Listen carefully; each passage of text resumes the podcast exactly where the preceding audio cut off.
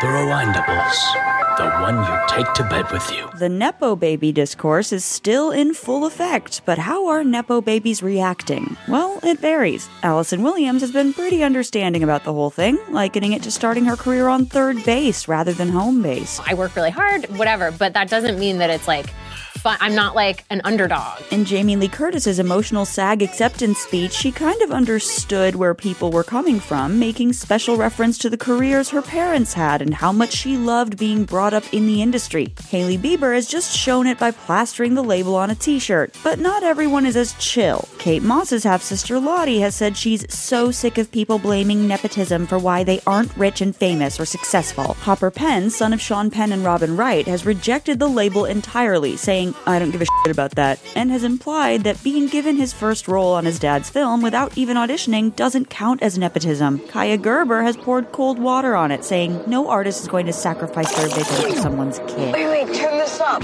You gotta slow down, Chris. You gotta slow way down. Did you say your name was Jim or Jen? Uh, J- Jan- well, it's both, actually. Um, Peaches, when we're growing up, you know, they used to always say, hey, you can have this one. He's a real gem. Well, good morning from Calcutta. You gotta slow way down. Women, ain't they perfect? Not always. Yes, they are. They're perfect. Don't matter if they're skinny, fat, blonde, or blue. If a woman is willing to give you her love heart, it's the greatest gift in the world. Makes you taller, makes you smart, makes your teeth shine. Boy, oh boy, women are perfect. My choice for the vice presidency is Senator Dan Quayle. If you're ever lonely watching television, your troubles may soon be over. That's because finally there's a TV that talks back to you. Kind of. Interactive TV doesn't really speak, but there is a whole lot more give and take than with your average tube. You have to be willing to rewatch a movie. Right, we're back. Last week we were talking about what were we talking about? So Cliff, We were talking about Cliff storming the Capitol last week. yeah, I- you know, I took Cliff. I took a few minutes to step away and really think about the implications of that, and, Mm-hmm. yeah, and I'm still may or may not, may or may not have been at we the don't, we don't know. We'll never know. He's definitely one of those And- blurry photos that maybe it's him that the FBI wants, but we're not Mistakes sure. We're- were made. We're never really Yeah. sure if it's him or not him. That's where I think he Yep. fits. Personally, Hey, and we're all human. Forgive him. We don't pass judgment. Yeah. we don't pass judgment. Truly. Yeah. I have. I Mistakes have were made. Love in my heart Yeah. for him, no matter what. Yeah, so uh, Cliff was coming home from this date with uh, with Jenny and complaining about uh, how it went to cl- uh, to to to PV. PV. And PV stayed up through the night, was working on what we discovered was this super cool helmet. So we we move from that scene and we uh, we we open on the set. We are back in medieval times. We don't even know where we are. We're in medieval times, baby. Yeah. What's We going on? just- here? I thought this we was have- 1938. We are just in a we are in a castle, and there are dandy fellas uh, dressed dapper, Sword fighting. sword fighting. Yes, so there's swords flying around. We are in some sort of medieval castle, like Christian says. And we quickly realize we see uh, Neville Sinclair in this long wig. And this seems to be some sort of Three Musketeers type film called The Laughing Bandit. I feel like that's a Robin Hood reference, isn't it? The Laughing Bandit feels yeah, Robin well- Hood to me. This is definitely uh, can confirm a, a riff on 1938's real the real movie, uh, The Adventures of Robin Hood.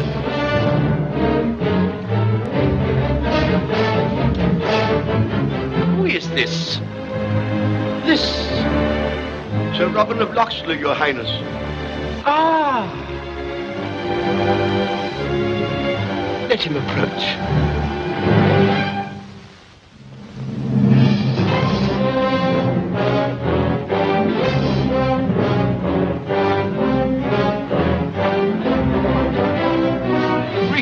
Highness. You know, you should really teach Gisborne hospitality. I no sooner enter his castle doors there with a piece of meat than his starving servants try to snatch it from me. You should feed them, Gisborne. They'll work better. With the compliments of your royal brother, King Richard, God bless him. By my faith, but you're a bold rascal. Robin, I like you. I'm gratified, Your Highness. I don't think Gisborne shares that sentiment, however. Hmm, he does look sour. What's the matter, Gisborne? Run out of hangings? I know a ripe subject for one. starring a one Errol Flynn. And if there is any question about whether or not this is supposed to be a Robin Hood uh, uh, riff, uh, later in the uh, in the scene, um, we will see one of the characters referred to as the Saxon Princess.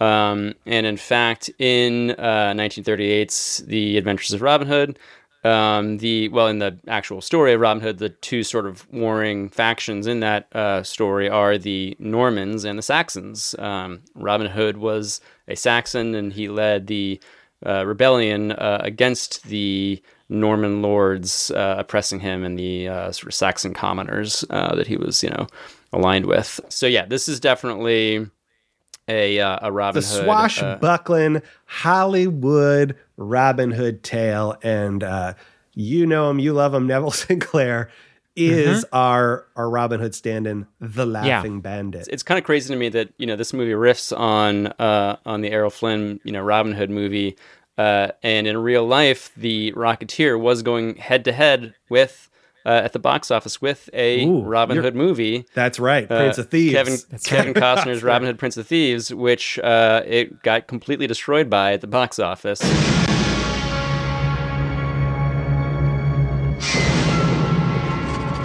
A time of war.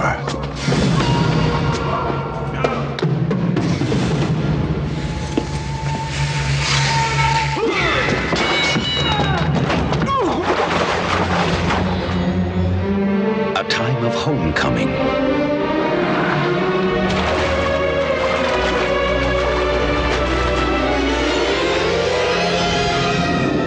A time of tyrants. A time when the only way to uphold justice was to break the law.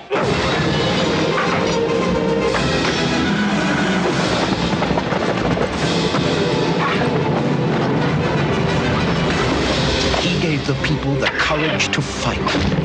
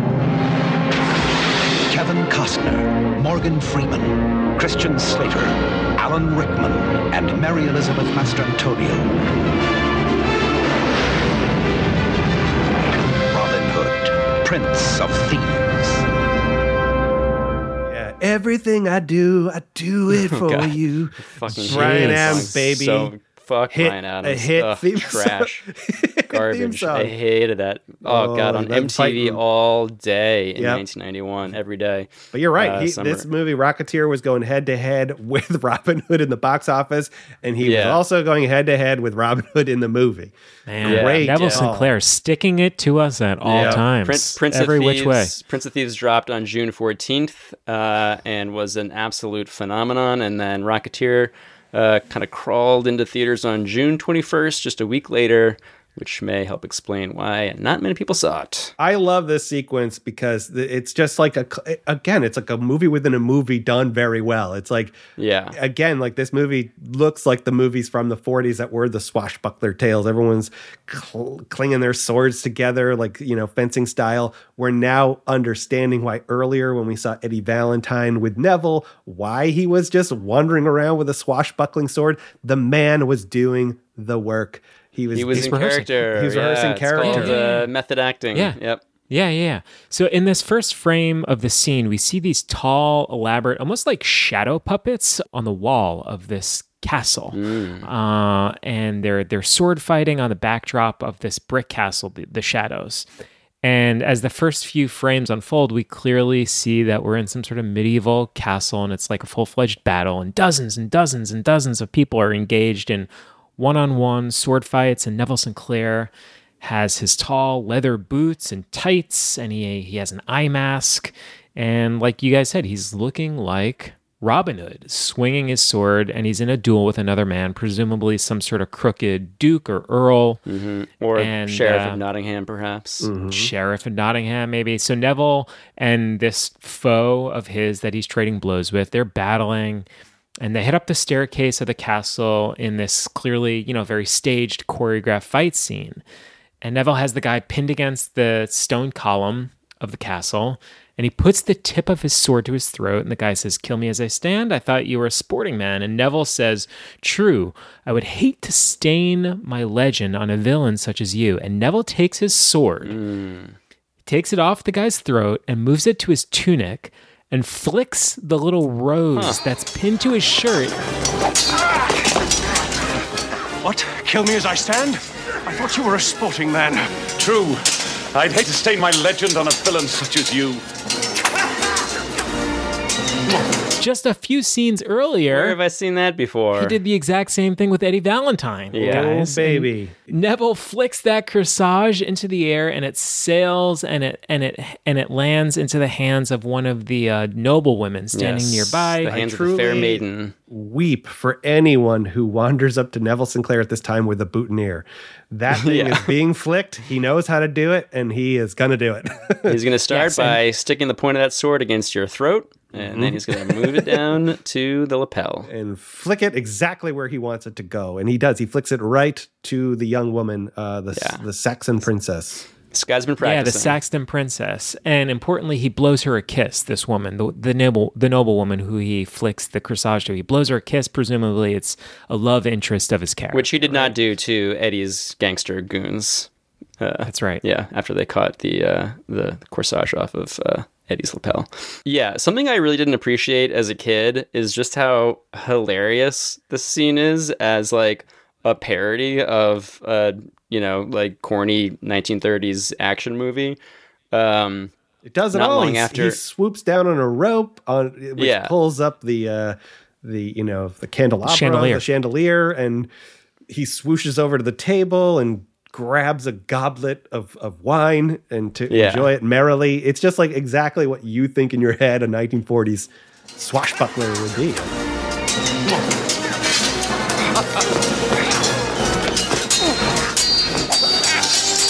Prepare to die that we may learn the identity of the laughing bandit. Why wait? Good heavens, it's original. None other.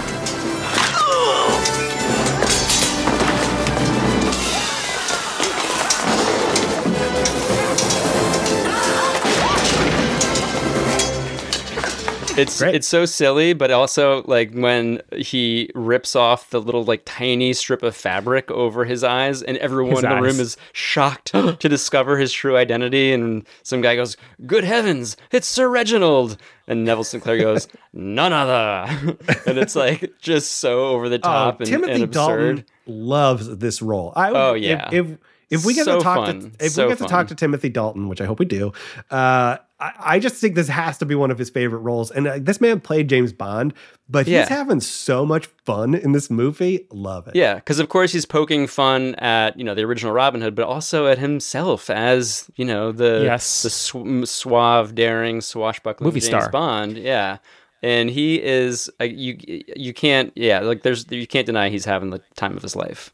Can we also just pour one out for the casting director of The Laughing Bandit? Because Neville Sinclair is a great casting Huge choice get for huge this get. role. They Oh, got yeah. Neville Sinclair for this film. like it, He it's was born to it's, play this it's, part. it's a real meta exercise, a movie within a movie. Mm-hmm. But what whatever you want to say, whether it's Timothy Dalton or Neville Sinclair, either way, that person is a great choice Yeah. for this Yeah. Robin Hood like character. Really like if I was Neville Sinclair's agent watching this movie, I'd be like, or if I was Timothy Dalton's agent watching this movie, I'd be like, man, we really ought to get Timothy's scene for like our Robin Hood part because he's really actually kind of convincing. Wielding this sword with the long hair and the, and the eye mask and the tights, like he can actually sort of work in this world. Yep. Yeah. And then yeah, it's uh, really a shame that he wasn't cast in uh, Robin Hood Men in Tights uh, just a couple years later because he would have been amazing in that. But I will say that they, all the work the, the casting department put into getting Neville Sinclair is completely undercut by the young woman who's playing the Saxon princess.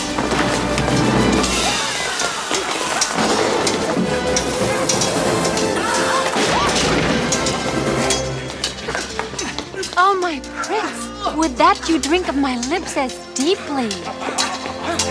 Cut, cut, cut! Back to first. who immediately does line reading that is so god awful that they must stop the, the the scene that is going beautifully. They- Yeah. Oh my prince, with that you drink on my lips as deeply, uh, which you know it really does remind me if you've not seen it. Uh, the Coen brothers' underrated modern classic Hail Caesar, in which there's this Texan, Mm. a, a Western actor named Toby who cannot lead, read his lines in English. Uh, Mhm. And another true himbo who just another yeah, himbo, but it's a beautiful man who it has, has, no talent. same dynamic. So this must have been a thing. This must have been an actual problem if it's been brought about in this movie, Hail Caesar, of like these kind of like classic American actors trying to do uh, a little bit more of the English bent and just failing miserably because like the directors has to basically teach her how to line read, which happens in Hail Caesar with would they if it were so simple. Marilyn, we dance. 27 Apple, take two.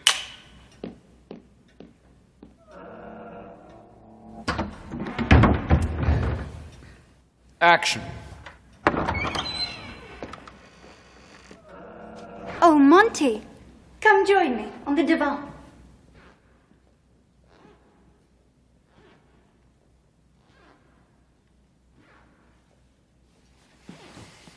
Seems Allegra's a no-show, which is simply a bore. But I'll partner you in bridge. Why the pout? Would that? It were so simple. Cut. Very good. Very good. Um. Come.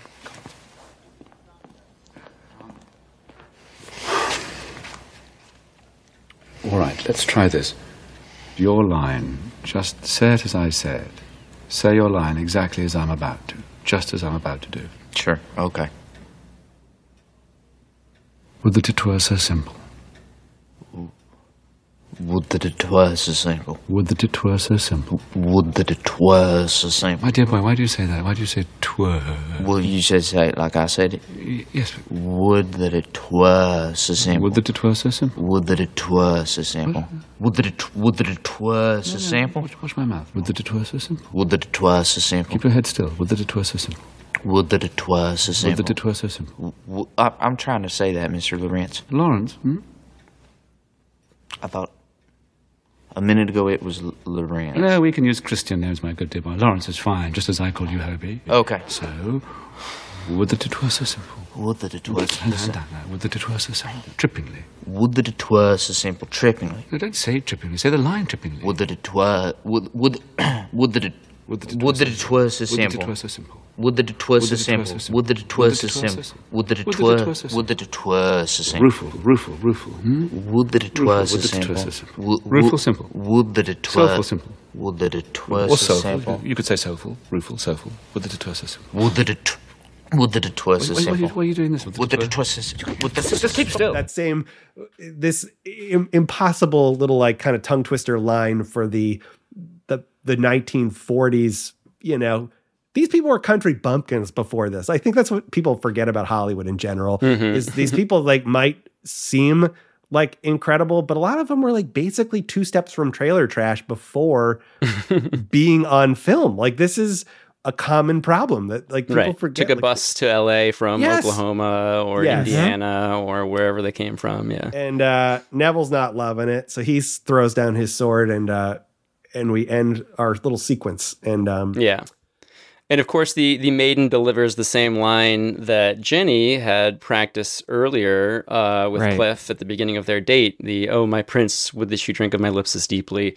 Um, but yes, this woman absolutely butchers it, and Sinclair, Neville Sinclair's you know face drops, and director yells, "Cut! Cut! Cut!" Yeah, he Um, is so unimpressed. Yeah. Like, like literally, he totally just drops out of character. Like her reading of the line. Oh, yeah, he is knows, like, so yeah, bad. that's a- that's- He's just like, I can't, I can't, I can't go on with the scene. Like that's just that this is so artificial. Yeah.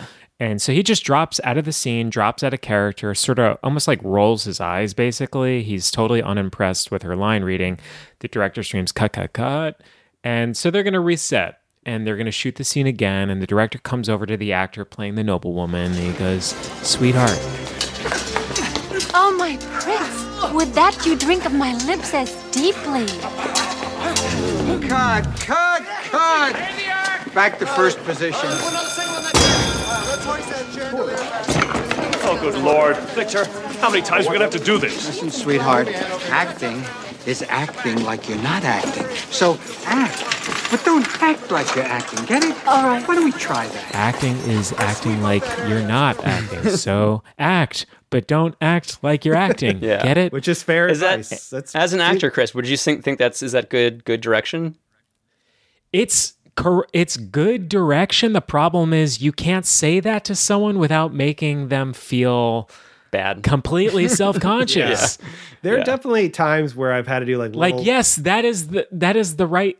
It's like I don't know. I mean, this director is fed up. I got to shout out the the director Victor. Uh, by the Oh my way, God. played, played by Sam Vincent. I j- absolutely love this guy. He's We got a gotta tiny talk about part. this guy. but he is Yeah. phenomenal. Um, just so exasperated.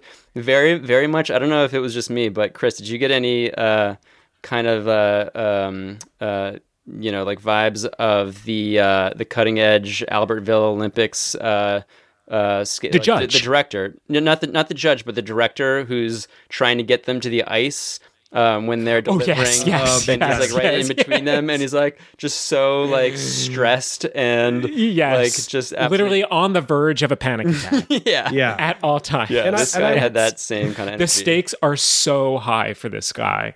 I yeah, give a lot of I credit, mean, and I think it's a kudos to anyone who is not only an actor, because I think sometimes when you have like a full meaty, you know, leading or like supporting role with a lot to to do, those sequences are actually like there's something to glom onto. I almost give more credit to the actors that are truly background extras.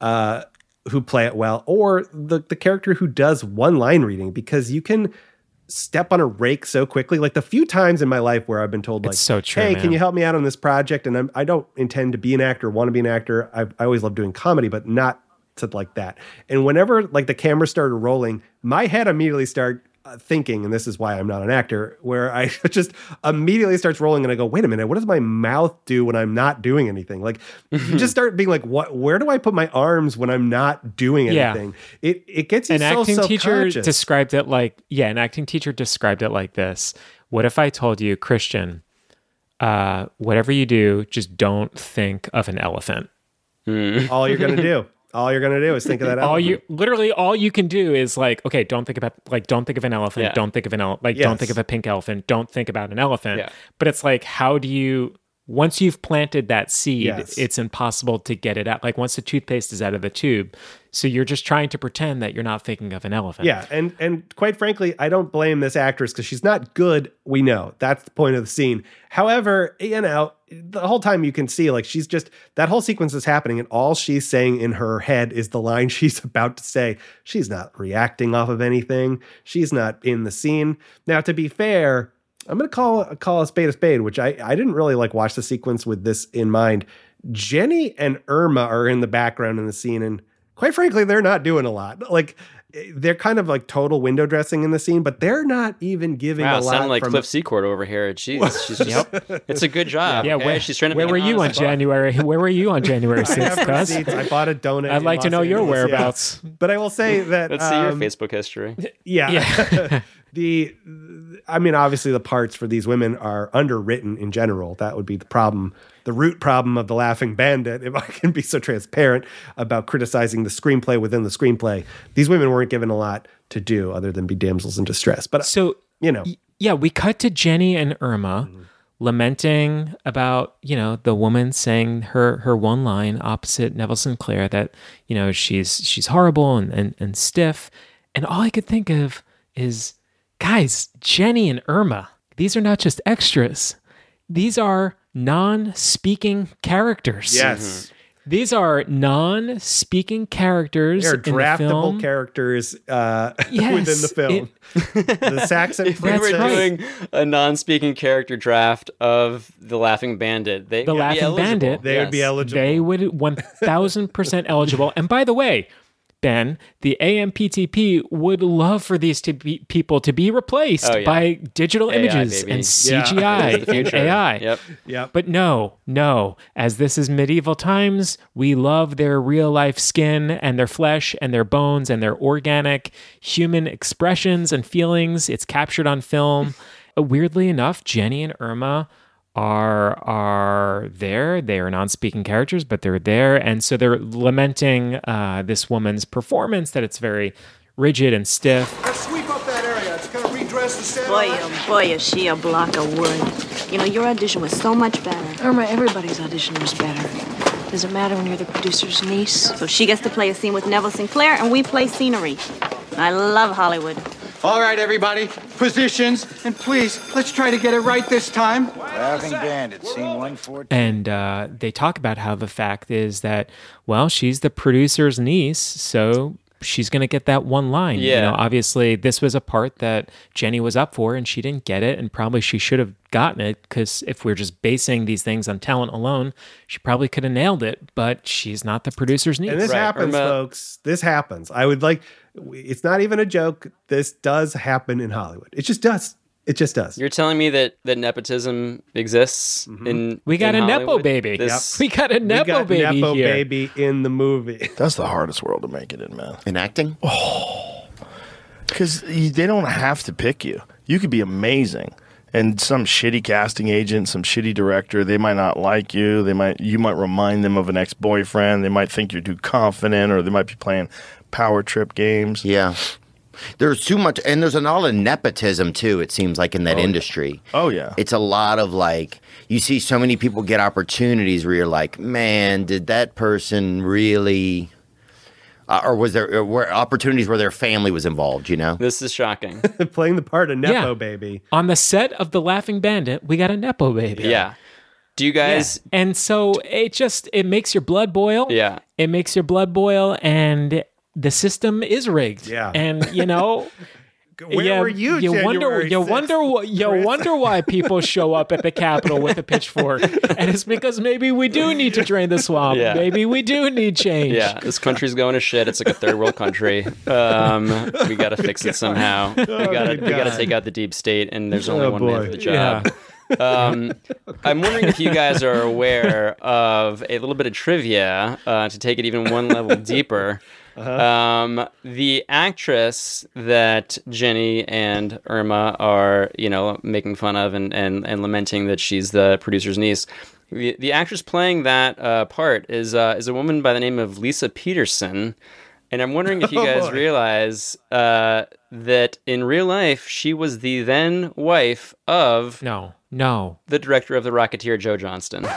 No way. What? That is That correct. is yes. a joke within a joke within That a is joke. a yeah, a little Easter egg for you real Rocketeer heads. That is Yes. staggering. phenomenal. The woman that plays the Hollywood Nepo hire in The Laughing Bandit was a Hollywood Wait, so Nepo hire in That The is at least that is at least the second case of the rewindables snuffing out a uh, wife or spouse or girlfriend partner of one of the film's critical players being cast in a small minor one line role of the film we did it of course with claudia harrow Oh, in God, yes. I was racking my brain. I was like, who else? Yeah. Claudia Yeah. Harrow. Claudia. Harrow. Claudia Harrow. That was my entry into Yeah, the and series with honors. that you might remember. Yeah, of course, that's how Christian how found came- himself on, Cousin's on the origin podcast. story. That's how I came into this. This is my Laughing Bandit entrance. Birthed in the embers of Claudia Harrow.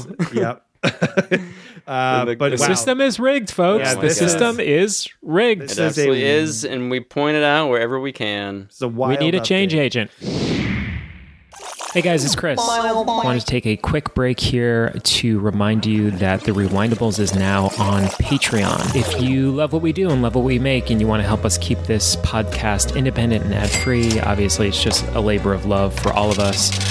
You can help us out by going over to patreon.com slash the rewindables, patreon.com slash the rewindables. There are three different tiers of membership, each with different perks. It's the simplest and easiest way to support all the movie deep dive podcasts that we create. Becoming a Patreon gets you all sorts of perks with bonus podcasts and content about the Rocketeer. And I was sitting there eating a cupcake, and I look up and I was like, "Is that Rosebud from Citizen Kane?" And yes, it was. In Steve Cooper's office, he just has Rosebud. You also get access to Swish FM Plus, which is the irreverent basketball deep dive podcast that I do with Ben. So if you're in a position to help, head over there. It's greatly felt and appreciated. Patreon.com slash the rewindables. You sign up, you'll get a private podcast feed where all the bonus content with the uh, free episodes will be delivered every week. Patreon.com slash the rewindables. Now back to the show. Now, meanwhile, uh, everything comes to a screeching halt in this uh, th- this scene. She they redo the line. Uh, she she nails it better. Oh, my prince. Would that you drink of my lips as deeply? And the second, um, you know, she gets the line right. Oops, Cliff Secord has wandered into the set. Yeah. uh, Some behind the scenes. wandered bo- in off the Cliff street. Secord has come in to the set and is wandering around trying to find Jenny. And oops, he touches a stage set wall, and it Uh, comes. we're moving way too fast. fast? Yeah, Yeah, this wait, is way, yeah, much too fast. Yep, yep. Okay. So Ben Cliff walks in, and he is Wait, wait, in let's his classic. back it up even before Cliff walks in because there is a, a Okay. quick little shot. I just wanted to note uh, for the record the little slate that the uh, that the you know assistant Oh, yeah, the director, I'm guessing, uh, uh, or whoever that All whatever right, that everybody, on the set. positions, and please, let's try to get it right this time. Laughing Bandit, scene 114, take 28. And action. gives us some some vital information. We I get agree with this. Title of the film, The Laughing Bandit, um, and uh, you know when we were talking about how you know sort of exasperated and, and exhausted the this director is, we see from the slate that this is take twenty eight of the scene. So you know I think it's uh, I think it's it's somewhat uh, We've been working on this one for a while. understandable. Yeah. This guy's frustration. This is oh baby, yeah, and this, is a huge scene. Yeah. This is like we have Oh, yeah. dozens of, of background performers. There's all this choreography, Massive. set pieces moving. Yeah. You know, like all the choreography of the chandelier moving up and down. Like so much stuff can go Yeah, wrong. this is a big set so piece. for for them to call cut because of a shitty you know line read, it's like it must have been really bad. I will say this: uh, this slate has other extremely important information uh, Mhm. for Oh, yeah. the context, which is the date on the slate says The date. October fifteenth. So that puts us at October October fifteenth, 15. nineteen thirty-eight, is when they're shooting this scene. Now, what was going on in real history? October fifteenth, nineteen thirty-eight. The German occupation of Czechoslovakia had begun. Of course. The German annexation of Czechoslovakia border known as the Sudetenland. And this is uh, a pretty much when Hitler's like pretty much his offensive had started it was on October Mhm. 15th was Yeah. uh, his ambitions had pushed him into actual full-fledged war and that is what's going on on October 15th in Dis- uh, in Germany. Yeah, despite the the fake news propaganda, uh, little like a newsreel that we saw in the movie theater, uh, turns out Hitler was amassing troops on Yep. the uh, Czech border. So Yes, so that was um, you know that little reel that they watched basically two nights before, maybe a night before. Uh, in reality, things are amiss. in- Yeah, I'm thinking this is the we're thinking this is the next day, right? This is the Yeah. this is the day. So October 14th is is Cliff and Jenny's date. Uh, Cliff wakes up this morning to find the helmet on the you know kitchen table, and then decides, hey, I'm gonna go to uh, to to my my girl's workplace and uh, see if I can patch try to make it up. Yeah. Yeah, yeah, yeah. Yeah, so so they sync up. They we we have the uh the board it claps for it syncs for sound and uh in walks Cliff Ben onto the soundstage and he's to be clear walking behind the scenes. But I just wanted to pour one out here for his whole look, Ben. So he's Mm. wearing those classic khaki jodhpurs and the tan leather jacket and he looks like he's coming straight from the airfield or something like Mhm. he, you know but he's wandering around the film set behind the scenery behind these enormous scenery you know flats Mm-hmm. and we can hear the scene unfolding. We we hear the dialogue. yeah, we hear it in the background, Familiar yeah. with, yeah. And so they do, you know, several takes just as they uh, they get something usable. Cliff, you know, he's showing up by surprise to talk to Jenny. Yeah, he thinks he's he's doing some, you know, grand gesture to prove that he's uh you know, taking Jenny's advice to heart and he's you know really trying to make up for his uh his fuck up the night before. Mm-hmm. Um but he's clearly a fish out of water in this world. Yeah. You know, he's wandering around, he's looking at, at the at the at these uh you know, the the this set and all the, you know, props and flats. and, Stagecraft. He's you know, walking through the stagecraft uh, behind Yeah, the scenes. and, and he's just like, "Geez, look at this!" And he's looking up into the, you know, uh, Yeah. up and down into the, into the rafters and stuff, and clearly very uh, kind of bewildered and and uh, intimidated by this whole by this whole scene. And then, um, you know, And we can hear in the distance the duel sequence. We can hear the swords clinking, and we can hear the dialogue being, you know, reperformed in film. Right. Action!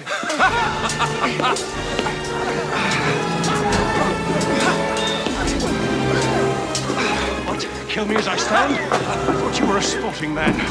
True. I'd hate to stain my legend on a villain such as you. And so, yeah, Cliff finds a little crack in the scenery. peek through it to, to watch the action. Yeah. Yeah, And behind we- one of these enormous flats, behind one of these walls. Uh, he just kind of is trying to see what's going on through just like the uh, ever so sliver of crack in in the wood. So he leans close, and I gotta say the um, we could blame Cliff here, obviously, because he causes what's about to happen. But I also, boy, the safety standards on sets in the 40s were were lacking in every single way. That a little a little touch of Cliff's hand. in Oh, this he doesn't set- even touch. He the doesn't even touch. It's like a breath, a breath on the wood, and this whole I think thing. it's even debate. I think it's even debatable whether he even touched it. yeah, it might not yeah. be his fault at all. I think he you was can go in the, in frame the by wrong place at frame. the wrong time. Yeah, we never actually And see him was- put his hands on the on the flat. You never see him like touch the flat and then it falls. Yeah. It just starts tipping over and he sort of like raises his hand, maybe to even just try to catch it or something. Prepare to die that we may learn the identity of the Laughing Bandit. Wait, wait. Good heavens, it's original.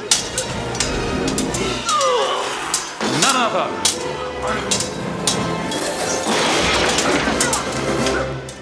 Oh, my prince. Would that you drink of my lips as deeply.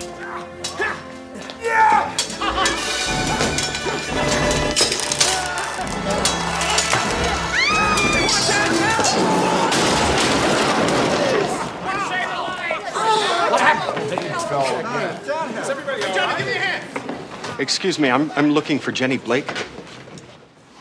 Jenny, Jenny Blake. Yes. Does anyone know a Jenny Blake?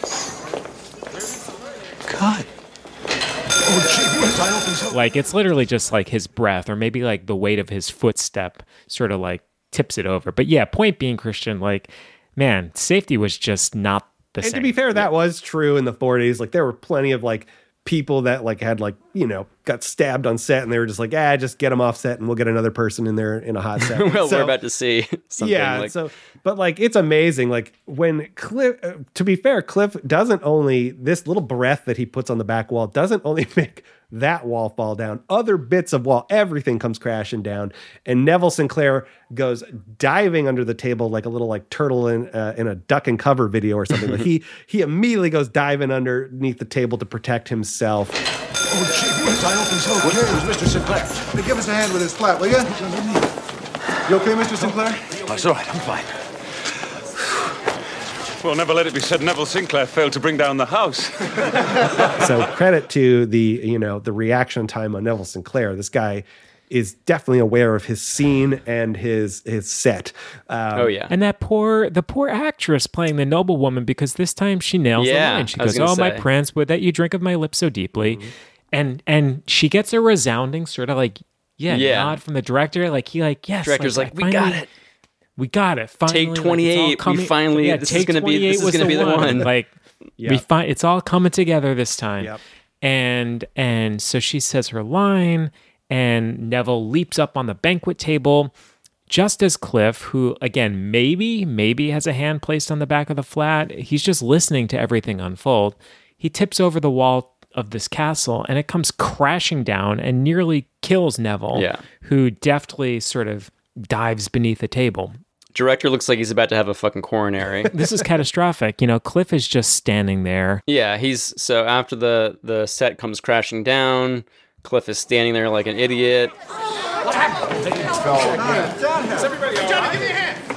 Excuse me, I'm, I'm looking for Jenny Blake. Jenny, Jenny Blake. Yes. Does anyone know a Jenny Blake? Uh, excuse me, I'm looking for Jenny Blake. Who the dumbest, is- most Yeah.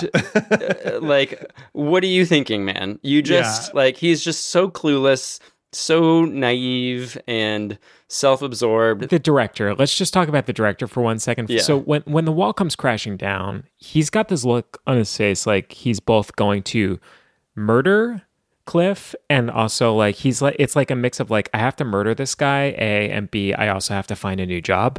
I mean, he's a, he's about to be cost a full day of shoot. Let's be honest. Yeah. Like this wall the set's got to be repaired. yeah, you can't just tilt that wall back up and keep shooting. Like this thing needs to be repainted. Like this is a, a catastrophic. Yeah, everyone go back to your trailer. This Yeah. is like a five-hour setback. Yeah, this is a huge setback. And I will, I, I Chris, you are uh, an actor, so you probably have better knowledge than Ben and I. How uncouth is it for a backup character actor to have someone show up on set? Like, is this like truly like Oh, unthinkable?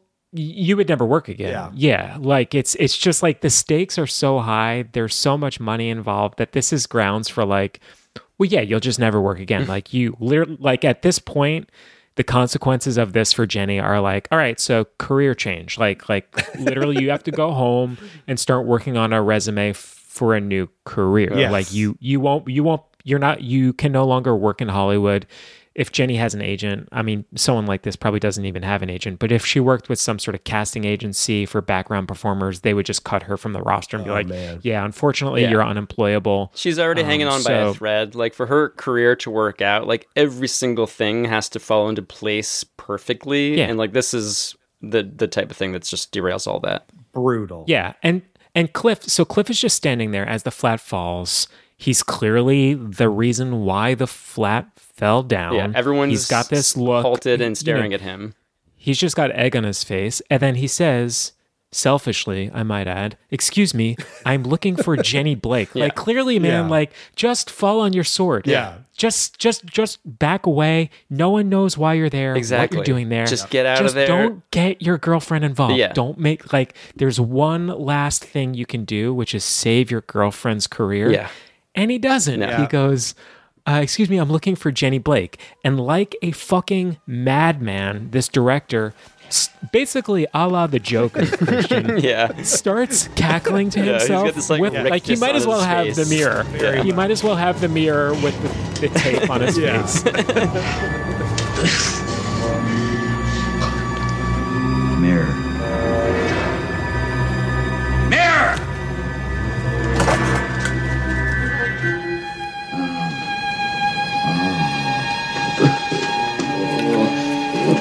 understand that the nerves were completely severed, Mr. Napier.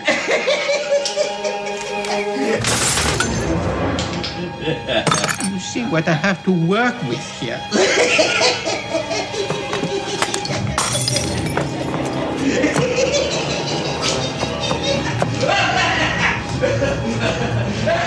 He starts cackling to himself. Jenny Blake? Yeah. Does anyone know a Jenny Blake? He's in full on Joker mode. He is he's he's got nothing else to, to lose in his Yep. life.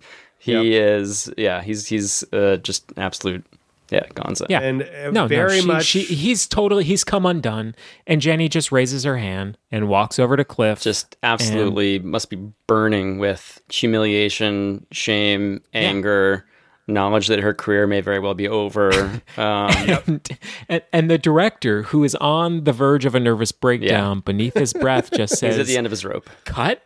Like Yeah. he's Cut? like, Yeah. uh, cut. Amazing, amazing line delivery.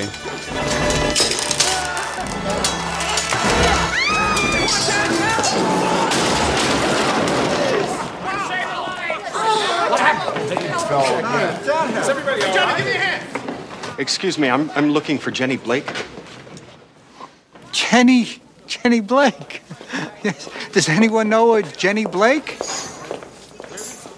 God. Full Joker, full Joker Yeah. stuff here. yes, he is uh, about to go goblin mode. This guy is nuts. Uh, Yeah. But I, Yeah. I do love this because again, this also speaks to just like the the very much the sycophantic relationship of of people on sets with lead actors. I mean, everyone's like, "Oh my god, are you okay, Mister Sinclair?" Now, to be fair, he did just Mhm. dive under a table and nearly get crushed. But uh, Neville comes out and again, classic actor, like totally should be embarrassed, humiliated. And he goes, Yes, I'm fine. And then comes up with a quippy line in order to kind of prove like I am, you know, so so great. Where he goes, Well, You okay, Mr. Sinclair? That's all right, I'm fine. Well, never let it be said Neville Sinclair failed to bring down the house. never let it be said that Neville Sinclair failed to bring down the house. And at this point, all the crew, like it's such a, a, a cheeseball line, but Yeah. everyone's like, ha ha ha ha. Everyone's like, Mr. Sinclair. "Oh, look at you! We You're love- amazing." Ah, he's in a good mood. Yeah. He's not going to have us, yeah. you know, he's, he's not going to sue us. Yeah, basically, like that crew at that moment would be like, this guy's going to throw a hot coffee in my face the second he gets a hot Right. coffee. Like, that's, Right. they all know. And having worked on many a television show, this moment does happen where you're like, oh, the person who's in charge here, the the lead star of this show, is in a He's mood. being a good sport. He's in a Mhm. mood. Like he's playing it down, but you know that the second he can fly off the handle, he's going to, and you, lowly crew guy, will have not a shot in hell. You are just going to be on the on the bad end of this On the receiving end. You're going to be on the Mhm. receiving end, and that you know that sums up the problem of Hollywood right there, which is that you know all this awful stuff is happening, and you just have to take it. And uh, Yeah. so everyone's trying to. You don't want to be in that next uh, Christian Bale leaked uh, uh, moment. Yeah. Kick your fucking ass! I want you off the fucking set, you prick! No, don't just be sorry. Think for one fucking second. The, the fuck are you doing? Are you professional or not? Yes, I am. Do I fucking walk around and rip that? No, shut the fuck up, Bruce. Do I want? No! No! Don't shut me up. Am I gonna walk around and rip your fucking lights down in the middle of a scene? Then why the fuck are you walking right through? Ah, da da da da, like this in the background. What the fuck is it with you? What don't you fucking understand? You got any fucking idea about, hey, it's fucking distracting having somebody walking up behind Bryce in the middle of the fucking scene? Give me a fucking answer. What don't you get about it? I was looking at the light. Oh, good for you. And how was it? I hope it was fucking good because it's useless now, isn't it? you can just tell like the crew is trying to pacify Neville at this point. Uh, Yeah. And I love this next sequence, and I like underlined it, highlighted it because there is like a subtext within a subtext of like it's a movie within a movie, and like, Yeah, we've got to character unpack lines. what happens. This next there. sequence is like somebody on the crew goes, "Somebody call a nurse." Charlie's been stabbed. Well, never let it be said Neville Sinclair failed to bring down the house. Somebody call the nurse. Charlie's been stabbed. Charlie. Charlie. Oh my God, forgive me, Charlie. I I had no idea. And, And Neville leaps into trying to be Charlie the being the guy that was sword fighting with Neville, you know, in Yes, the scene. in the as scene, as the bad guy. Yes, and so he uh, he jumps into like full kind of like heroic, empathetic man, but you can tell it's yeah, a character immediately where- pushes other people Pushes that are like people out of the around way. him trying to tend to him, pushes people out of the way so that he can come in and Yes. kneel down next to Charlie. like he may as well just him. start shouting like A-lister, A-lister, out of my way, I'm an A-lister. Yeah. Like so he says As though like he was a doctor. As Yeah. though there was something that he could do. yeah. He goes, Charlie, oh my God, forgive me, Charlie. I had no idea. Well, never let it be said Neville Sinclair failed to bring down the house. Somebody call the nurse. Charlie's been stabbed. Charlie. Charlie. Oh my God, forgive me, Charlie. I I had no idea. Did you think I was stealing the scene? Don't talk. Don't even move. And Charlie, who has been stabbed, actually physically stabbed and is bleeding out, Lying on, in a pool of his own lying in blood on the floor his of the set. Blood on set. Looks up at Neville and says, Did you think I was stealing the scene? and Neville Sinclair, after this, it's very important, gives a Cheshire grin. Like he is like, oh, this is my thing. Like, yes, like I, you, this fuels me. And he goes, don't talk, don't even move. But like, this sequence, it's never brought up again. Neville and Charlie's whole backstory is all such- right here.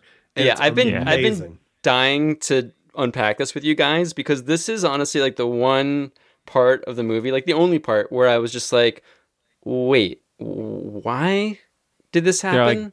like, they're just blowing us a kiss. Let's do it like line by line though. So, oh my god, forgive me, Charlie, because the implication is that Neville actually stabbed him with his sword when they were sword fighting.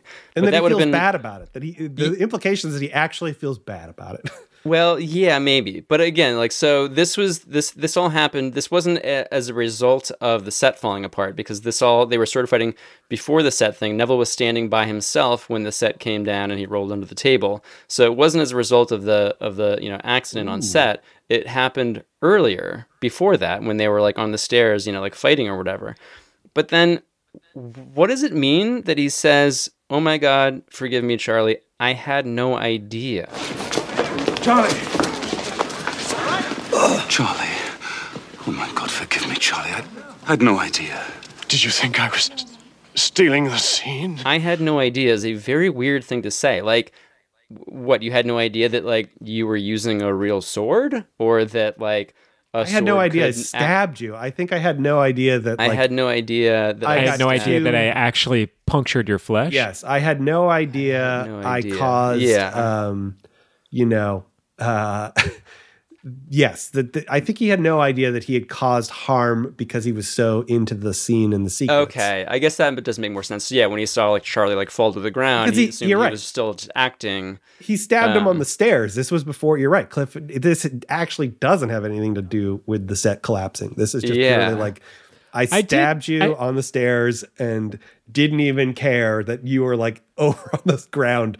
So this is bleeding like one of those like Wizard of Oz things where like if you watch the movie frame by fr- the Laughing Bandit frame by frame, you can actually see a man get stabbed for real in real life in the background of a well, scene. no, and because this scene would, would yeah, I have been cut. know. Of course, they, they, would. they, would have but maybe they wound patched it up on the together. Maybe, room maybe floor. they maybe Yeah, they oh they'd edited, you know, use it. They'd, Frankensteined it. No way. They'd be like, "That was the best take. That was Yeah, the that was most the only the only take that we That got. was the realest where, take we got. Uh, the producer's niece actually did her job correctly. I, folks, I have been on sets where that does come up, and I'm like, "This is grotesque," which is like they're like the best scene. It's is- actual blood. Yeah, they're like the best Yeah. scene was where the guy got injured, and you're like, "Please don't use this.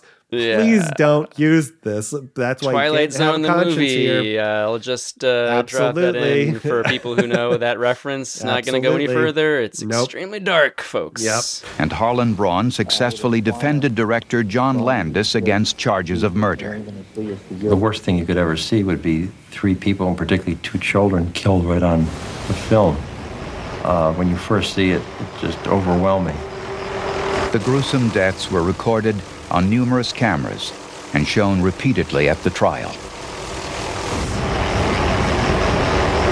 And as you watch it over and over again, uh, you know, you become desensitized to it, um, for good and for ill. I think. I mean, you, you tend to forget that they're really human beings there, so that's bad. The other hand, to analyze it as a technical and why it happened, you have to be desensitized to it. And after a while, you looked at it as just a technical thing where we were looking at what caused the accident. But yeah, so uh, but this whole backstory where he goes, "Did you think I was stealing the scene?" And and I, you know, going line by line, like, why does this scene exist? Like, why even have this backstory within a backstory? Yeah. What does this And- tell us about our characters? And it does tell us that Neville is this heroic leading man character, but like the second the the artifice drops, it becomes obvious that everyone hates Neville Sinclair, that he's a piece of shit, a selfish piece of shit. Extremely and- vain, petty. Yes. And that he's not a good person and that he Right. would that he would hurt other people to uh, help himself. Like I feel like Yeah. this scene is not necessary, but it is because it tells you a lot about how the world of Hollywood actually the second that the artifice can be stripped away where he's been stabbed and he's like I'm just going to tell the truth, which is that I think you did this intentionally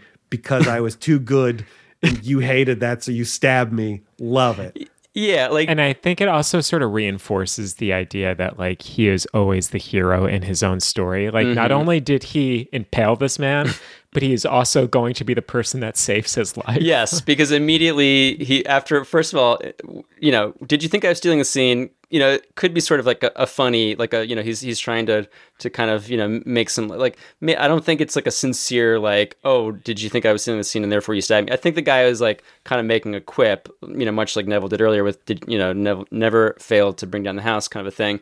But the fact that like Neville doesn't like banter back with him, but just smiles and says, "Don't talk, don't even Yeah. move." Charlie. Oh my God, forgive me, Charlie. I I had no idea. Did you think I was stealing the scene? Don't talk. Don't even move. John, uh, get my car and driver. Get him to the Queen of Angels. Gladys, you ride with him. I'll have my personal physician meet you there. Yes. Like he's like, I don't, I'm not gonna even engage with you. Like, just They're basically like lovers. He's like, don't talk, sweet thing. Yeah. No, I think I see the smile differently. I see the Hmm. smile as that he knows he did stab him kind of on purpose and that So you think he actually that is dark. okay, okay. man. This is a theory. So Neville Sinclair, who we'll of course find out later, is you know a, an actual A evil, bad, uh, you know, Yeah. not not just a a normal Hollywood actor. But do we think that he intentionally is Charlie? I don't know. Like, I like feel how like does this fit into Char- the bigger plot of Neville Well, being Charlie- a Nazi Charlie double catches agent? Is what I'm questioning. I feel like Charlie catches him and calls him out on this. And he's Hmm. like, you know, I can I know what you're doing. Like I I see it. And there's joy in Neville's heart that he's like, somebody knows, but you have no Hmm. power to do anything about it. And that makes me smile. That Wait you know, and this you have nothing you can do about it. Like I just I feel like this guy has seen through Neville's shit and Okay, He's got no power. Conspiracy Ben over here. So my theory, Finally, we get conspiracy Ben on the show. my Pleasure theory is that guest. Charlie has somehow discovered, or might have some inkling of Neville's true nature, and when Neville s- stabs him on the set, it is completely intentional, and he feels that he must do it in order to eliminate Charlie and prevent Charlie from blowing his cover. Because what does he do immediately after this? Neville, very, you know, in the eyes of the sort of, you know, cast and crew, heroically seeming, stands up and offers to use his car and driver to take Charlie to the Queen of Angels Hospital and have, quote, his personal physician meet him there. Yes, he's so, gonna control this Are we thinking another condolence call, guys? Are we thinking that Charlie, this might be the last time that Charlie Wow. works? Or No, Char- Charlie's gotta come back to maybe the set. succumbs to That's a wrap. Maybe That's a succumbs wrap to on his Charlie. wounds. No, Perhaps no, no. Uh, no way, thanks 'cause to Char- the Charlie's part of the. They've already filmed enough that Charlie's got to finish the movie. By saying you're going to go to my hospital to my doctor and I'm going to meet you there to lord over you, says Yeah. I am about to control the narrative of what happened today because that's the Mm. power I have over you, Charlie. Yeah, we might be You signing think- some some some agreements, some contracts in that hospital bed to make sure that none of this. Charlie wants to be Neville. Like all these actors want to be top bill. At the end of the day, Sure. that's the hope. And Neville is there to protect his perch. And Yeah, and he's there to remind them you will never be. you will Neville. never yeah. be Neville Sinclair. I am Neville Sinclair. And Yeah. that's I just find this whole sequence says a lot about Neville Sinclair that Yes. I just think is so subtly done. And I love the movie for making this choice to include this sequence. It's more important than it's given credit. And uh yes, I'm glad you saw it as well. Yeah, yeah. Okay, so this moment happens. Neville is fuming. He chews out the director. This was supposed to be a closed set. John, uh, get my car and driver. Get him to the Queen of Angels. Gladys, you ride with him. I'll have my personal physician meet you there. Yes, sir. Victor. Yes. Come here. This is supposed to be a closed set. No visitors. I want that. Jenny, banned from the lot. whoever that Jenny person is. Neville demands that she be fired Yeah. and banned from the studio We lot. want that Jenny banned from the lot. And so now, rightfully, rightfully so, quite frankly. I mean, it's, Yeah, At sure. the end of the day, she did. uh that's a major fuck up. You can't do that. That's a huge, and it's not her fault, which is Of course. So, anyway, so we go behind the set. Jenny very meekly, you know, tries to play it as calmly as she can. Jenny, Jenny, I said I'm sorry. Look, I just want to patch things up. You're off to a great start. Look, Jenny, something really big is happening. I want you to be the first to know. Cliff behind the set is already kind of like classic, like idiot Cliff. That he's like, Jenny, I said I was sorry. Like, what else do you want from me, babe? I said Yeah. I'm sorry. Like, He's like, hey, I showed up at your dumb movie set. Isn't that enough? I'm, Yeah. I'm he said I came to patch things up. Yeah. And he goes, but something big has happened, and I want you to be the first to know. And gamely, she's like, I'm listening. Uh, and this is where he starts to tell the whole backstory of like, I found this engine. Jenny, something really big is happening. I want you to be the first to know. I'm listening. Me and Peevy found something that's going to get us right back on our feet. What do you mean you found something? It's an engine, okay? But you strap it to your back and it makes you fly without wings. You knocked down half of the castle to come tell me about an engine? Me and Peevy found something that's going to get us right back on our feet. It's an engine. You strap it to your back and it Mhm. makes you fly without wings. Yes. And while that is happening, we flip to the other side of the wall, and the rest of the sequence basically plays from the perspective on the other side of this fake set wall. Neville Sinclair is sitting there, and James Horner music has a little cue where evil Neville Sinclair sting music plays, and Neville's ears perk up. He these perks up. paper thin set walls. You hear everything. Do from not folks. have private conversations. Do conversations. not have. a Do not reveal sensitive information. You, Yes. Yeah. Don't. Yeah. You're not in a secure. Yeah. Secure location. Neville is bug eyed, right? He just like, he can't believe his ears. Yeah. So he's hearing all this stuff about that this engine has been found. It flies without wings. So he's like, this is the rocket pack. Oh my God. He immediately knows, like, that's what I'm looking for. Now, that's lovely and important, but I want to talk about Cliff and Jenny as characters. Oh, God. Because my Do we have to do this? Cliff is yet again Cliff. just doing Cliff. like that she goes, you know, he she's like, wait, you knocked down half the cast to come tell me about an engine? And Cliff goes, Well, you're always saying you're the last to know. and rightfully, she says, Cliff, I meant the important things. What do you mean you found something? It's an engine, okay? But you strap it to your back and it makes you fly without wings. You knocked down half of the castle to come tell me about an engine? You're always saying you're the last to know. Cliff, I meant the important things. This is important. And so is this acting job. Acting? Yes, acting. Honey, honey, you're walking through the scenery here. That's not fair. This is a good job. The director thinks I'm talented. What's this? Pay voucher. The director wants you off the picture. You know this is a closed set. I have to go. Come on, come on, come on. You know what a closed set means, pal. Don't do it, man. Red Don't flag, do it. ladies. Please, Cliff, stop. He goes, Stop "Act." He's like, we got to drain the swamp. Yeah, he goes, acting. Stop it. Get and some she help. goes, yes, acting. And Cliff, you dumb bucket of oats. He goes, honey, you're walking through the scenery here. Uh, and Jenny goes, that's not fair. This is a good job. The di- director thinks I'm talented. And and then a crew guy comes in, hands her her pink slip, and says, "What is this? It's a pay voucher. The director wants you off the picture. You know this is a closed set." And Jenny, about to cry, is off. She's like, "I'm out Yeah. of here." And uh, you know, Jesus Christ, Cliff.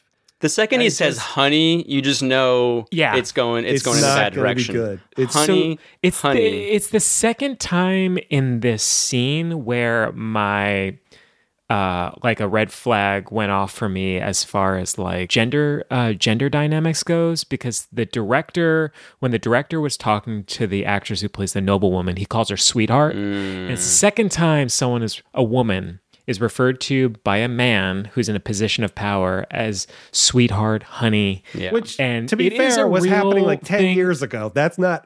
This is a Right, This yeah. is a relatively but it is recent change. i feel like that- it is really underscored in this movie throughout this movie a lot that like frankly it sucks to be a woman mm. during this period of time like Yes. you are just you are just at a disadvantage at all times. Yeah.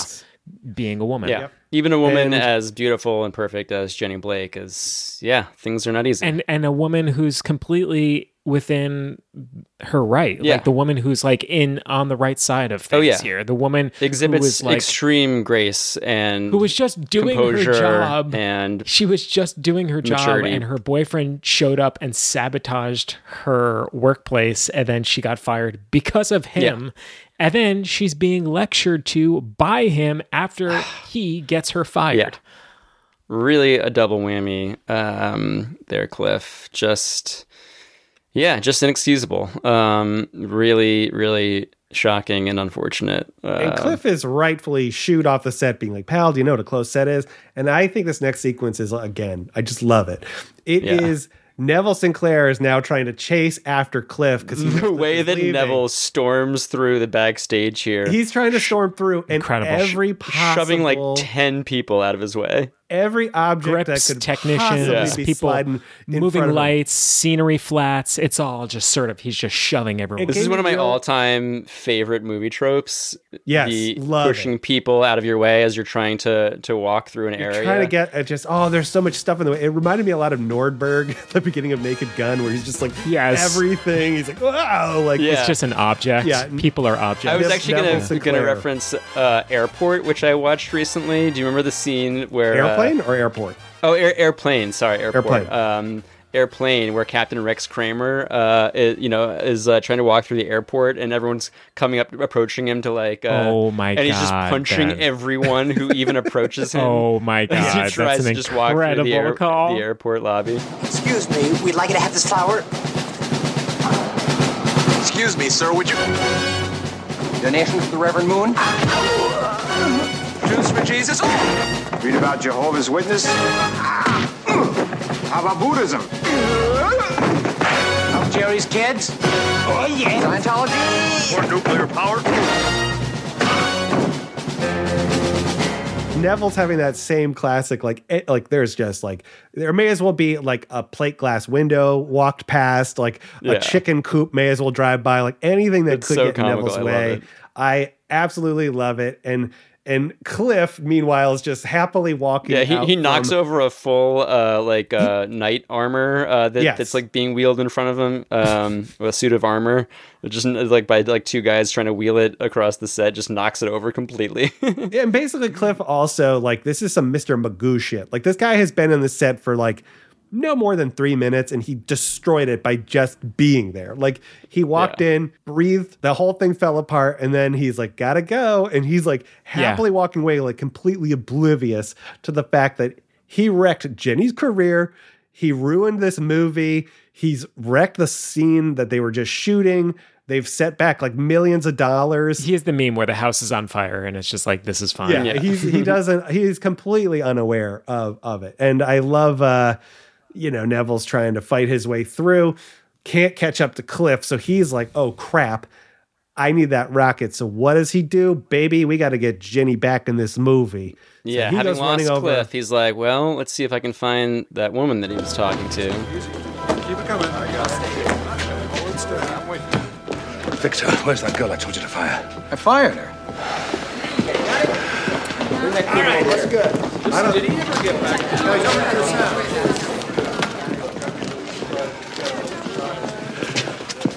Hello?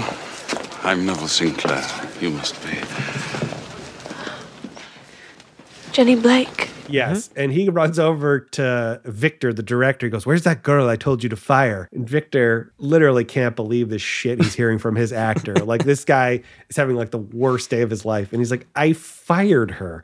Yeah. And Neville Like goes running off. seconds ago. Neville goes running off to Jenny, and you know Victor at that point is like, "Oh my god, I hate my life and my job. did Like, I pick can't- this industry?" Why did I? Yeah, why did I accept the picture, of the laughing bandit? I should be doing like Hamlet."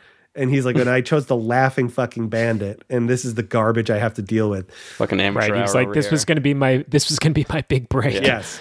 Yeah. And uh, well, this whole sequence is all about Neville trying to get closer to Jenny Blake, which is like again the gender dynamics Yep. right it's just so it's it's it's just comical because so neville rewind it just a second. His his first thing is like, let me find that guy Cliff. Let me find that guy Cliff.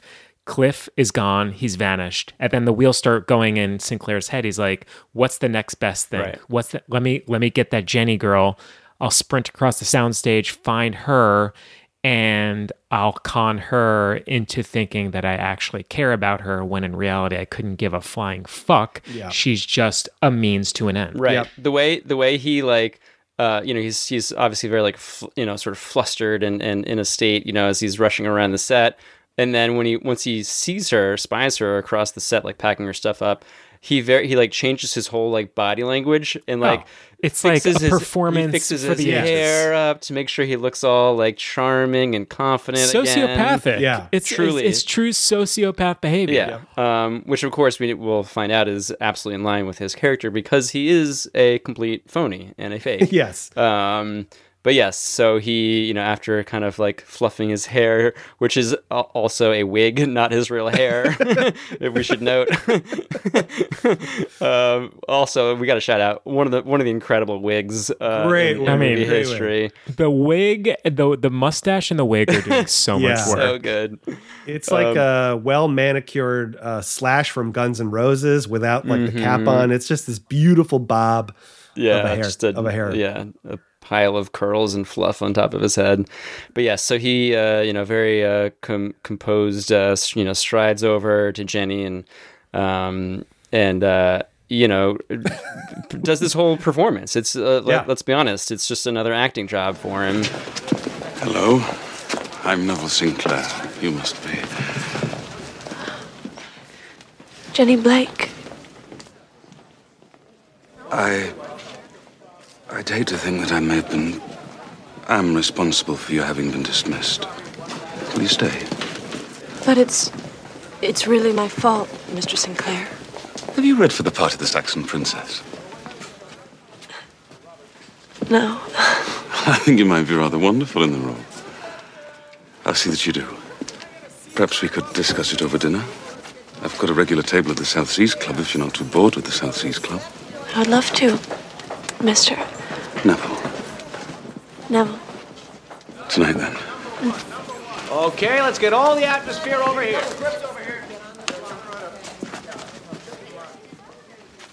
Hey, ladies in waiting. We're waiting. Let's go. Tells her that he'll arrange for her to read the part of the Saxon princess. Um, Well, he apologizes to her for for starters. He he apologizes for having her fired, and Jenny tries to take blame for it. It's really my fault. Uh, yeah, then Neville turns on a dime. Have you read for the part of uh, Saxon Princess? And Jenny like basically turns ghost white and Mhm. has this huge She's in tears, by the No. way. She's, you know, like her life's just been ruined. Yeah, and now she's like, "Have I? Did I read? f- Did I read for the part? Like, what are you Yeah, talking about, man? extreme Like, I just got fired. Yeah. I'm like now blacklisted in Hollywood. My career's done. I have to move back home to, you know, Skokie or or wherever. and you know, like she's her life is over in her mind. And then he goes, I think you might be rather wonderful in that role. I, I'll see that you do read for it. Perhaps we can discuss it over dinner. I've got a regular table at the South Seas Club if you're not too bored with the South Seas Club. And she's like, "What am I even Yeah, hearing? this is- am I too I'm daydreaming right with now. The South Seas Club. Yeah. Also, like, I, it's super important that he mentions the South Seas Club because Of course. earlier when we were in the Bulldog and Cliff is proving to be yet another kind of not great boyfriend and takes her to uh, the, you know the Bulldog Cafe instead of a real date. The place that he mentions when Jenny's like, "We should go to a real place." The place he basically mentions, like, "Hey, why don't you why don't you throw in the South Seas Club while you're while we're dreaming?" while So, you're dreaming. And suddenly dreaming. this dream is now becoming a reality. Yes. tonight. Yeah. It's happening tonight. Yes. This whole thing. All of a sudden, she is not only going from being blacklisted in Hollywood to now actually having a speaking part in a major motion picture with Neville Sinclair. She's going from polar opposites. She's going from uh, eating at the Bulldog Cafe with a, you know, broke, fuck up, loser boyfriend to dating maybe a movie star like literally on like a moment's notice like her whole life is just literally changing before her eyes And at this Yeah. point, I got to agree with what Peevy said.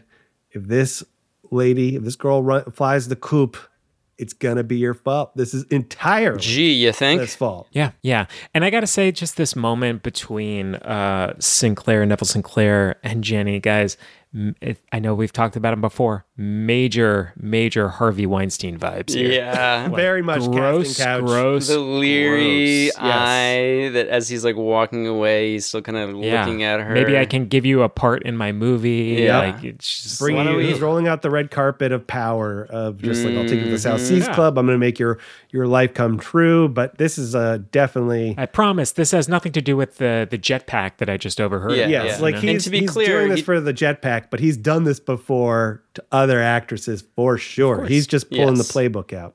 Yeah, not not not never formally asking her on a date, but just saying perhaps we could discuss it over dinner. So this is if you really want this Mm-hmm. dangling the carrot. yeah, we're gonna we're we're Yeah. talking work here. If you really want this role, you're gonna have to come on a date with me to my favorite restaurant. Yeah, Yeah, so they they agree on dinner and it's set. It's very clear what's happening here. And something I, I love is how Neville, walking away from this scene after Jenny's agreed to have dinner with him, basically nearly crushes Irma. she's standing like Poor she's Irma's standing right behind standing him. there, and he's just like, oh, Yeah. like almost She's just bearing witness Yeah. to this whole thing. almost walks back and he into her. sort of he sort of looks at her like she's scum. Yeah, yeah. Which, by the way, is basically exactly what he thinks of Jenny. Only she has something to offer him, Yes. so Yes. he's pretending it's not how he feels. Yes. But um, I just thought it was really telling. Yeah, he doesn't even And, acknowledge uh, her or say like, "Oh, excuse hilarious. me." He just like Yeah. looks at her and then just like continues walking away. Like, "What are you? Yeah. What are you doing here?" Yes, Get out it of my is way. truly like uh, you should like. Why are you here? Like, well, who are you? Like, Yeah, get away from me. definitely had no idea who these women's names were before like this very moment. Um, had certainly never, you know, thought twice about them until just now. And, and Uh. oof, baby, we are off to the races now because uh, Quite literally, we are. yep. Mile point.